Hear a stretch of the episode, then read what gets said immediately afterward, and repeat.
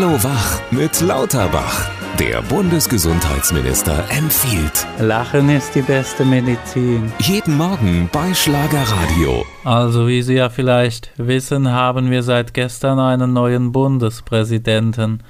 Das heißt, es ist eigentlich der alte. Also man könnte sagen, aus alt macht neu. Es ist der Frank-Walter Stein, äh, also Meyer.